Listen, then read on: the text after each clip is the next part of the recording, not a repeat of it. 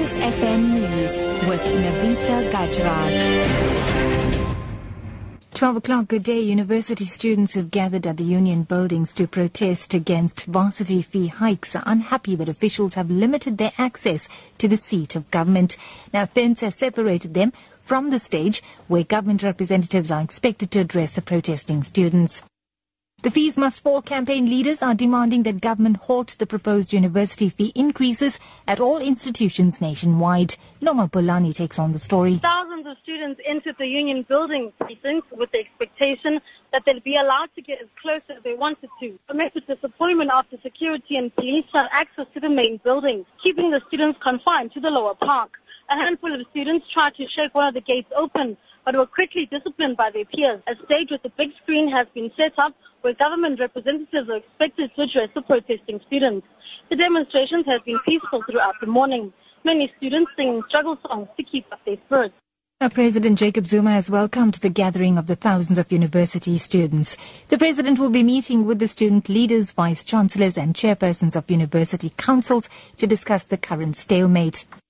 Presidency spokesperson Bongani Majola says although the president is sympathetic to the students' plight, universities are autonomous from government. University fees, we want to stress, are determined by universities independently of government due to their legal status, which makes universities autonomous, independent from government. However, the president is very sympathetic. That's why the president will use this meeting to gain a first-hand account from students themselves about issues that are of concern to them, issues which affect their capacity to learn and to do well at the institutions.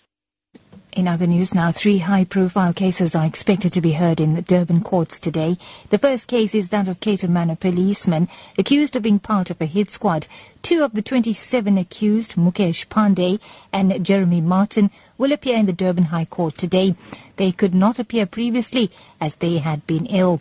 In another matter, a Nigerian national accused of human trafficking will know his fate today as conviction and sentencing is expected to be handed down in the Durban Magistrates Court.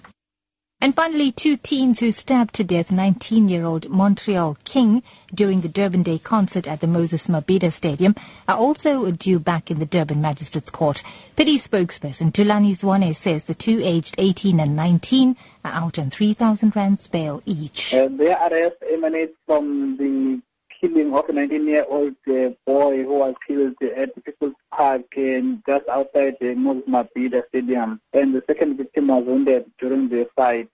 Uh, the motive for the fight is still unknown at the stage, and that is why the police managed to arrest the two suspects who are appearing today in the Durban Magistrate Court. International news and at least 42 people have been killed in the worst traffic accident in France for more than 30 years. A bus and a truck collided head on and immediately caught fire near the southwest town of Libourne.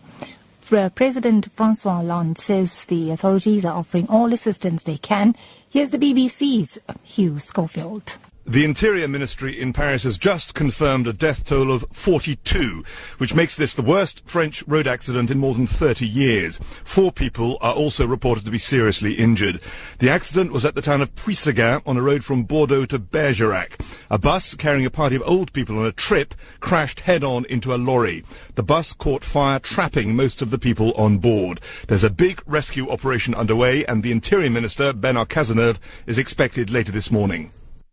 And wrapping up, Faf du Plessis has been fined 15% of his match fee for showing dissent during yesterday's loss to India in the fourth one-day international.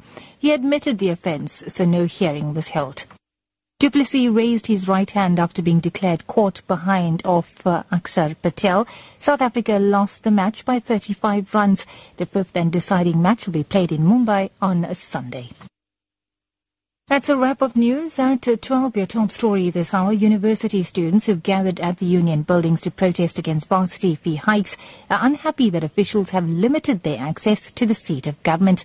A fence has separated them from the stage where government representatives are expected to address the protesting students. For Lotus FM News, I'm Navita Gajraj. I'll be back in an hour.